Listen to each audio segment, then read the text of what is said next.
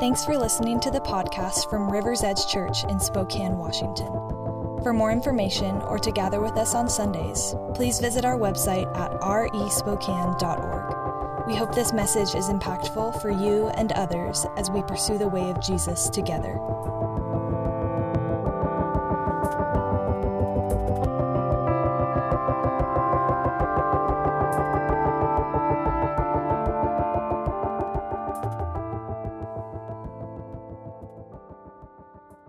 Good morning, River's Edge. Matt Deason here, along with Coulter Batterton and Stephen Albion, who are going to help me with the podcast this morning. Another crazy week in this unprecedented global pandemic. Uh, as of last Sunday, we were still encouraging missional communities to gather in groups of 10 or less and to follow social distancing guidelines. And I got an awesome picture last Sunday of one of our groups gathered outdoors in a park, sitting six feet apart from one another, everyone on separate blankets, uh, listening to the Sunday podcast and talking and praying for one another. Uh, but the very next day, the Washington state government implemented shelter in place, which means everyone is to stay home uh, unless you're going to a limited number of places. The grocery store, the doctor's office, uh, engaging in essential work. Uh, you can still exercise outside, and that's about it. Uh, and in my understanding, shelter in place is basically the end of small group meetings for the time being. So our restrictions have tightened further only adding, I think, to this deep sense of disorientation uh, that most of us have been feeling. And in response, we've been thinking creatively about how to continue to equip and encourage one another as followers of Jesus. And one of the things we're doing on our end is starting a midweek podcast uh, purely as an avenue for processing this unique moment that we're in and thinking about how we can navigate and even flourish under these unique circumstances. So, we released our first midweek podcast a few days ago. Um, and we'll release another one a few days from now.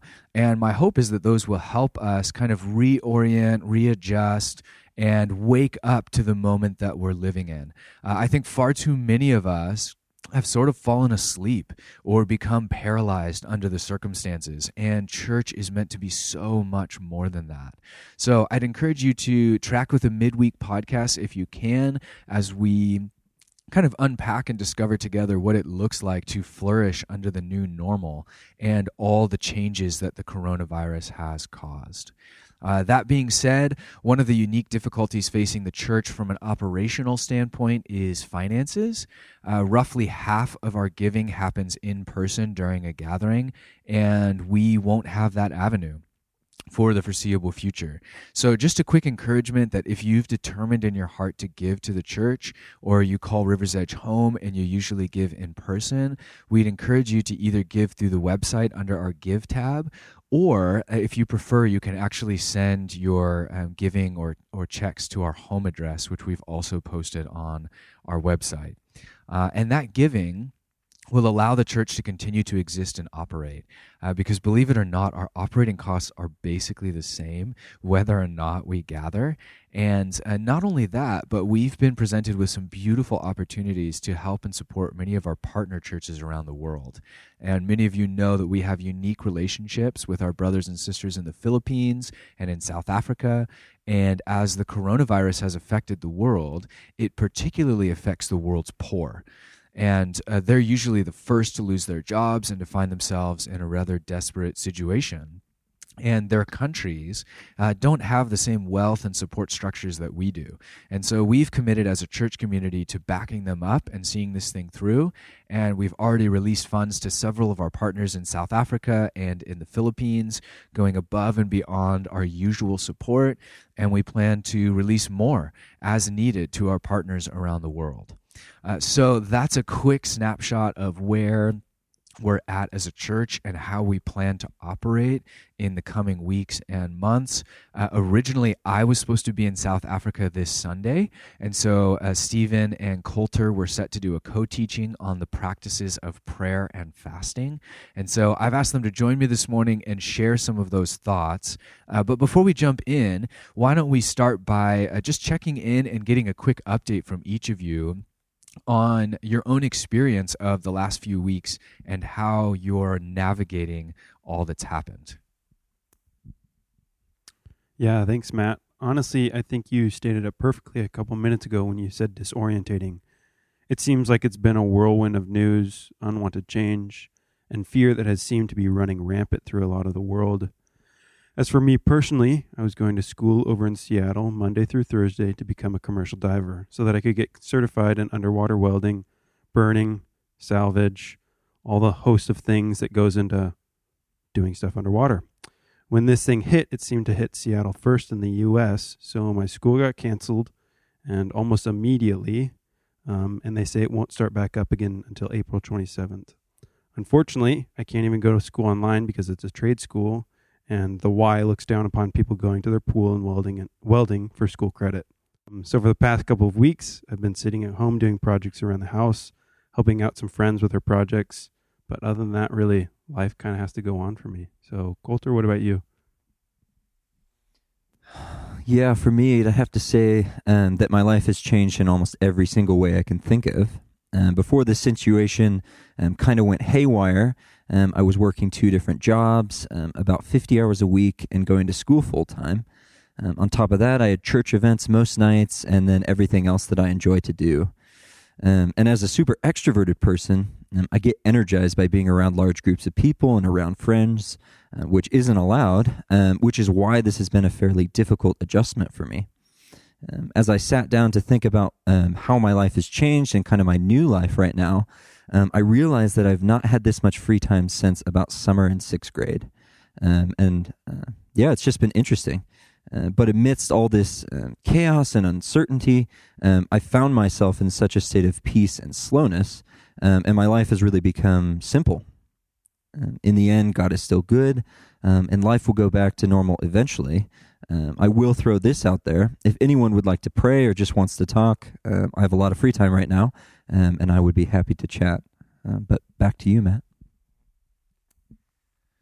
Awesome. Thanks for sharing, guys. Um, well, we are going to continue with some thoughts on prayer and fasting, which are two of the practices that Jesus talked about the most. And uh, if you remember, we're still in the midst of this series on practicing the way of Jesus and looking at his life as a model for our own.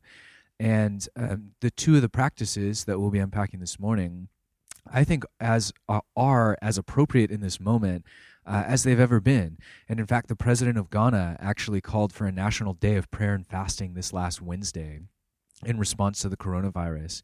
And I'm sure many around the world are going to follow that example uh, to varying degrees and in different contexts. Uh, but, Stephen, why don't you uh, kind of start us off with this uh, practice of fasting? How should we approach the topic of fasting as disciples of Jesus? Sounds good. Thanks, Matt. I would like to start this time by reading from Luke 4, verse 1, where Jesus has been baptized by John the Baptist, and the Holy Spirit has descended upon him like a dove, and he is filled with the Holy Spirit. So let's read. Jesus, full of the Holy Spirit, left the Jordan and was led by the Spirit into the wilderness, where for forty days he was tempted by the devil. He ate nothing during those days, and at the end of them he was hungry. The devil said to him, If you are the Son of God, tell this stone to become bread. Jesus answered, It is written, Man shall not live on bread alone.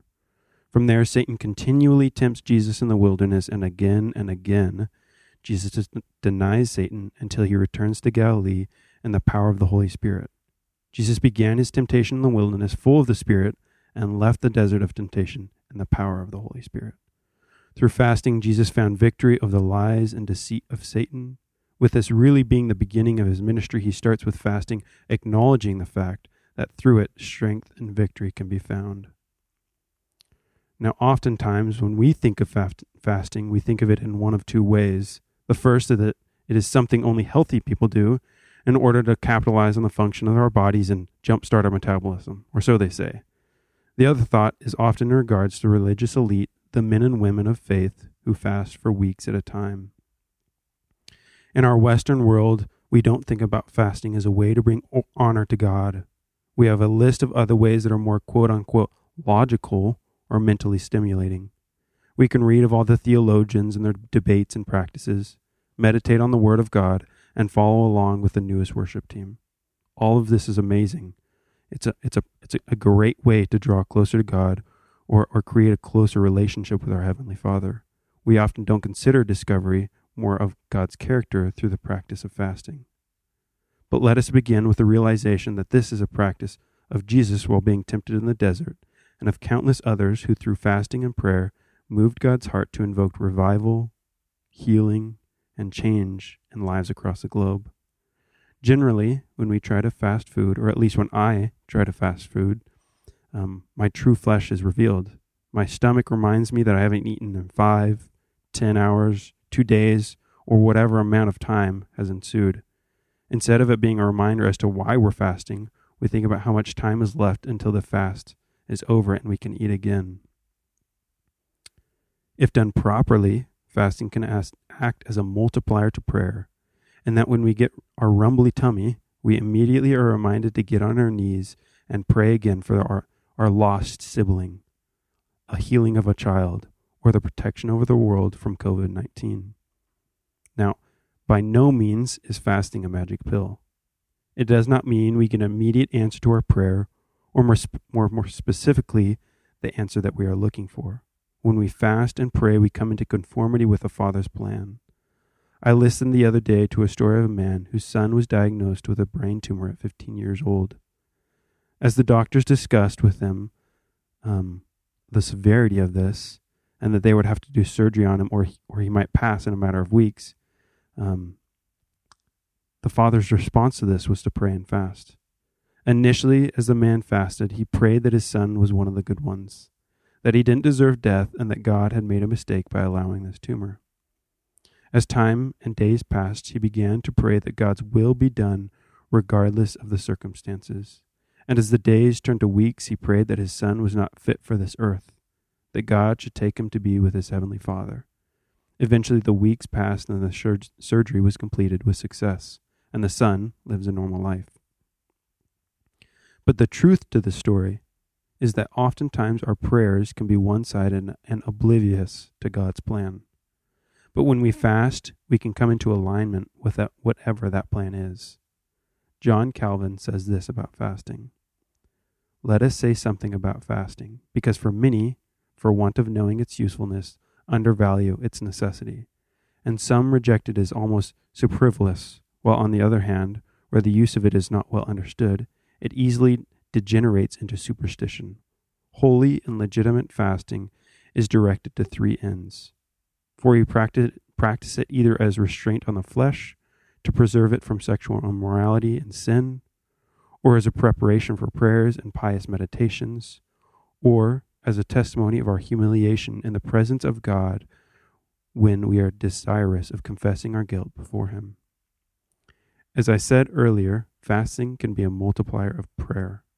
When we fast, we starve ourselves from our natural desires, giving up food, sugar, screen time, or whatever you're fasting in order that we may spend more time in prayer and meditation so that we may begin to understand just a little more of His plan, His design, and his sovereignty, character, and goodness. Lastly, I would like to talk about fasting for everyone, not just the perfectly healthy. Everyone can fast regardless of your dietary needs or restrictions. Fasting does not just have to be food, but it also be TV or phones, social media, sugar, or even our beloved caffeine.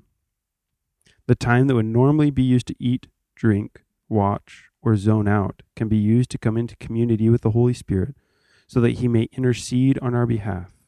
Romans 8 verse 26. That Jesus may plead our case. Romans 8:34. Or that we begin to see the Father and and he may show us the earth's foundations. Job 38 verse 4. Back to you, Matt. Awesome. Thanks, Stephen. Um, Coulter, let's shift it over to you for a couple minutes. I tasked you with the very simple practice of prayer, uh, which is actually a massive concept in Scripture. Uh, where do we even start with such a, a, massive concept, and how can we grow in this practice as disciples of Jesus? Yeah, thanks, Matt. Um, prayer is an aspect of the Christian life that is so essential to fostering a relationship with God. Um, we'll be picking up in Luke 11 in a few moments to see how Jesus teaches us to pray. Um, but before we do, I'd like to give a brief encouragement to each of you and to use this slower season as an opportunity to grow deep in relationship with the Father and through the disciplines we've been talking about. Uh, it can be difficult to find time to pray within our busy schedules, but one of the bright spots of these current times uh, would be that we have a beautiful opportunity to connect in a deeper way with God. Um, yeah. So as we dive into the scriptures, uh, let's keep that in mind. So moving on, we pick up in the book of Luke, chapter 11, verses 1 through 13, which says, One day Jesus was praying in a certain place. When he finished, one of his disciples said to him, Lord, teach us to pray, just as John taught his disciples. He said to them, When you pray, say, Father, hallowed be your name, your kingdom come. Give us each day our daily bread. Forgive us our sins, for we also forgive everyone who sins against us. And lead us not into temptation. Then Jesus said to them, Suppose you have a friend, and you go to him at midnight, and say, Friend, lend me three loaves of bread. A friend of mine on a journey has come to me, and I have no food to offer him. And suppose the one inside answers, Don't bother me. The door is already locked, and my children and I are in bed. I can't get up and give you anything. I tell you, even though he will not get up and give you the bread because of friendship, Yet because of your shameless audacity, he will surely get up and give you as much as you need. So I say to you, ask and it will be given to you, seek and you will find, knock and the door will be opened to you. For anyone who asks receives, the one who seeks finds, and to the one who knocks the door will be opened. Which of you fathers, if your son asks for a fish, will give him a snake instead? Or if he asks for an egg, we'll give him a scorpion. If you then, though you are evil, know how to give good gifts to your children, how much more will your Father in heaven give the Holy Spirit to those who ask him? Wow. There's so much in this passage that could be talked about. What an incredible God we serve a God who not only created a plan of redemption for us through his Son, but also a God who wants to give gifts to his children and to be in relationship with us. One of the best ways that we can grow in relationship with God is to pray. In the culture we live in, we tend to think of prayer as simply us asking God for the things we need. And, and prayer is a very broad concept that goes way beyond this. And there are a variety of ways that we can engage in conversation with God. Um, here is a brief list of ways in which we can engage in relationship with the Father through prayer. Uh, we have contemplative prayer, listening prayer, um, interceding, repentance. Um, there's prayers of celebration and thanksgiving. Um, and then there's asking God to move, um, whether um, it's in healing or spiritual warfare or miraculous provision. and that's just to name a few. The way we see Jesus pray in Scripture seems to be much different than the way that most of the Western Christian church not only practices prayer, but also the way it teaches us how to pray. In fact, I would argue that prayer is seen by most of us as something that we know is good for us, but that we do not truly enjoy. And if this is true, then prayer is like broccoli. We know that we should eat it because it's good for us, and all the really healthy people we know in our lives tell us that we should eat it too, and that they love to eat it. But too many people still think, why would anyone love to eat broccoli? And this is the way in which I think many of us approach prayer and the people we know in our lives who love to pray. We all can agree that prayer is good for the soul and for growing in relationship with Jesus, but we don't always find joy in it. Jesus shows us that one of the key elements to unlocking a life of fullness in God centers around each of us learning how to enjoy being with the Father in prayer. Early on in our series, we saw that the life of Jesus was rooted in the spiritual practice of solitude. I'm reminded of the time we see Jesus in prayer all night in the garden, waiting to go to the cross um, in the coming days. Jesus found the strength he needed to complete his task by first withdrawing somewhere to be alone and then engaging in communion with the Father through prayer. Now, this doesn't mean that Jesus was praying out loud all night. In fact, Jesus most likely had long periods where he simply sat in silence or listened. or even thanked God for all that he had done. The point is that Jesus taught us how to pray by showing the strength he gained from these times.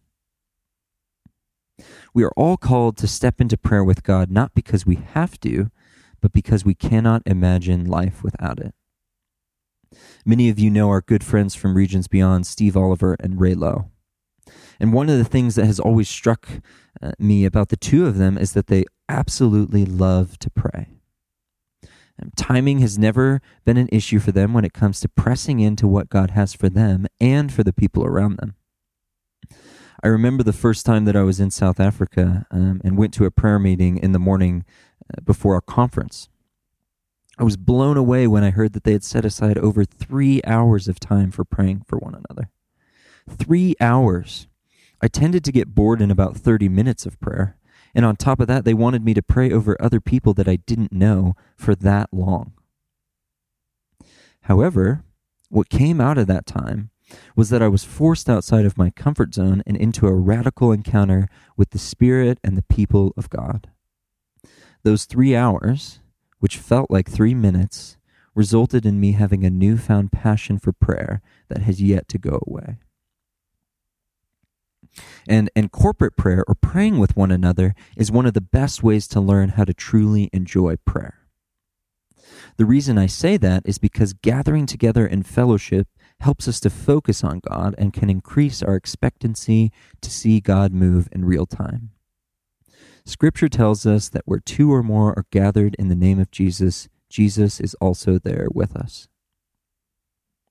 Now, at this point, I can hear some of you thinking to yourselves, okay, Coulter, I get that you're excited about prayer and that Jesus wants me to pray too, but I've tried praying before and I did not feel overwhelmed by the presence of God. Or, well, I've been praying about the same thing for years and God has still not answered my prayer. One of the things that God laid on my heart as I was preparing this message was the idea of persistence in prayer. As we saw in the passage out of Luke I read earlier, Jesus says that if we ask, we shall receive. But notice he doesn't give a time frame about when we will receive. And yet, he still tells us to ask. And in the parable of the persistent widow, he even tells us to ask over and over again. So if you're asking yourself those questions of why, my encouragement would be to keep praying. It might be an hour, 30 minutes, or even 10 minutes. Whatever time you can set aside to spend with Jesus will reap a harvest of abundance and relationship and will help you grow in every area of your life. When talking about prayer in his book, The Divine Conspiracy, um, Dallas Willard says this Sometimes we must wait for God to do as we ask because the answer involves changes in other people or even ourselves. And that kind of change always takes time. Sometimes, apparently, the changes in question involve conflicts going on in the spiritual realm. Whatever the exact case, Jesus emphatically taught that we are to stay with our request.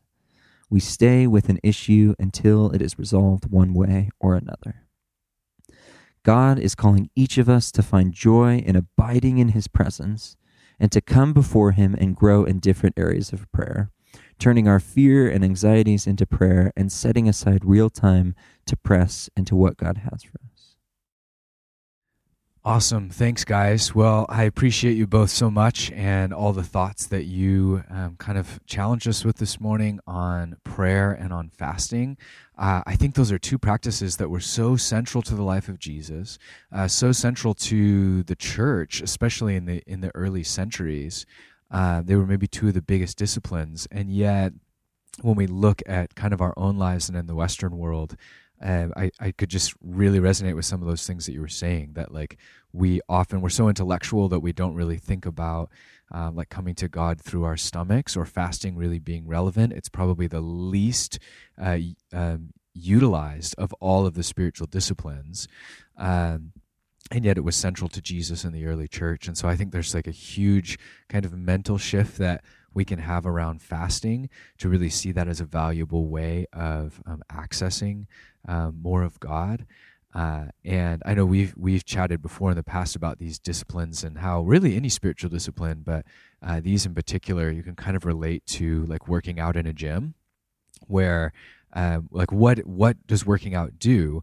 Well, you do something that's within your power that then expands your capacity and gives you access to more power, uh, if that makes sense. And so, in the same way that you could see that in a gym, like, oh yeah, I can't I can't hit any of those marks now, but let me start by doing what's within my power, and it gives me access. I actually build myself up in the process and get access to more power.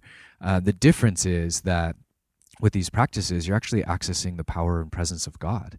Uh, but you can approach them in the same way of saying, hey, it, as I engage in these, it's going to actually uh, strengthen me and give me access uh, to a, a, greater experience of God's presence and power uh, and and all of that. And so I think um, both of these practices, we have so many excuses as to why we wouldn't do them, um, and and yet they were central to the life of Jesus. And I think you guys both hit on this idea that in this moment, uh, in the midst of uh, the coronavirus uh, craziness and, and everything that's going on in the world, I think they actually become, there's actually a greater call to these things. I think there's actually a greater opportunity to to um, practice them. And so we want to do that as a community. We want to learn to really settle in and enjoy uh, praying and uh, think about praying in, in, you know, oh, there's actually five, six, seven different ways that I can pray and they should all be helping me connect with God in a way that's meaningful. So it's not just eating broccoli, it's not just a dull obligation, it should be a joy.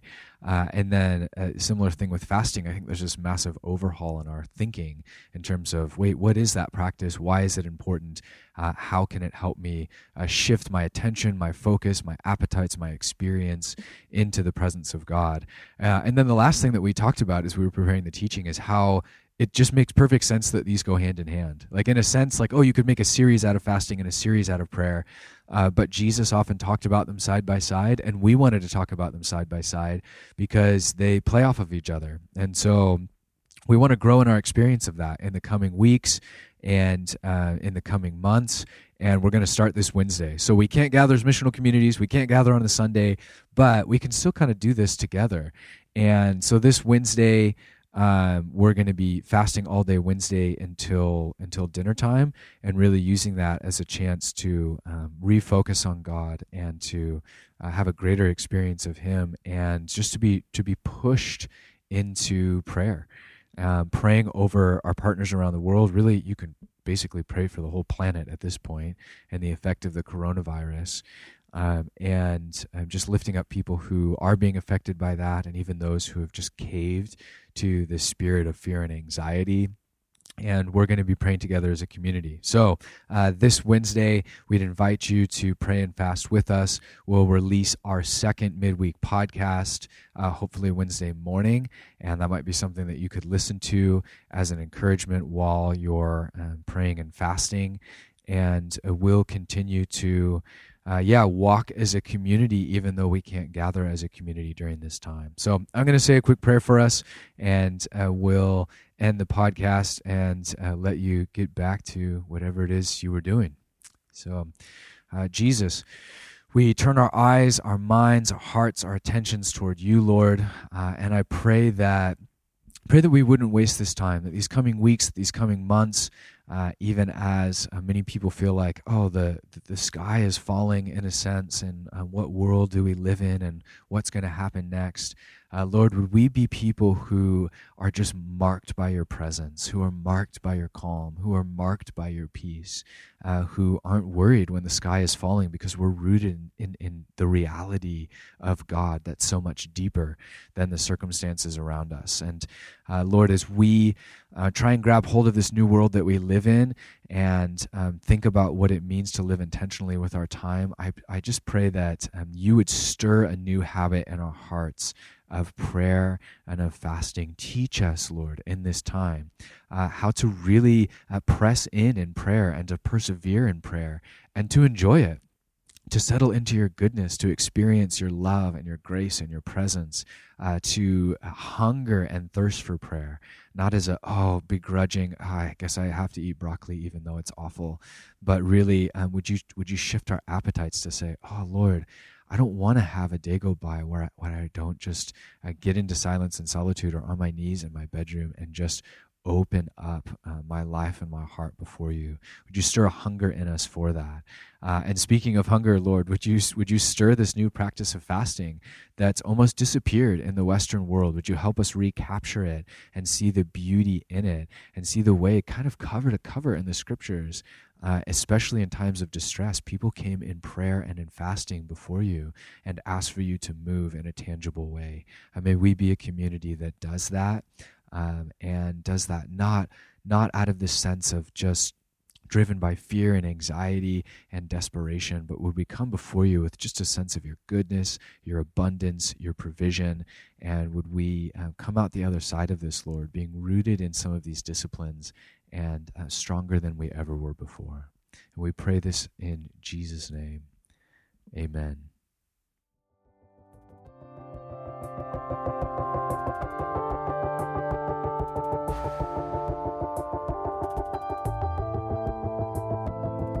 you.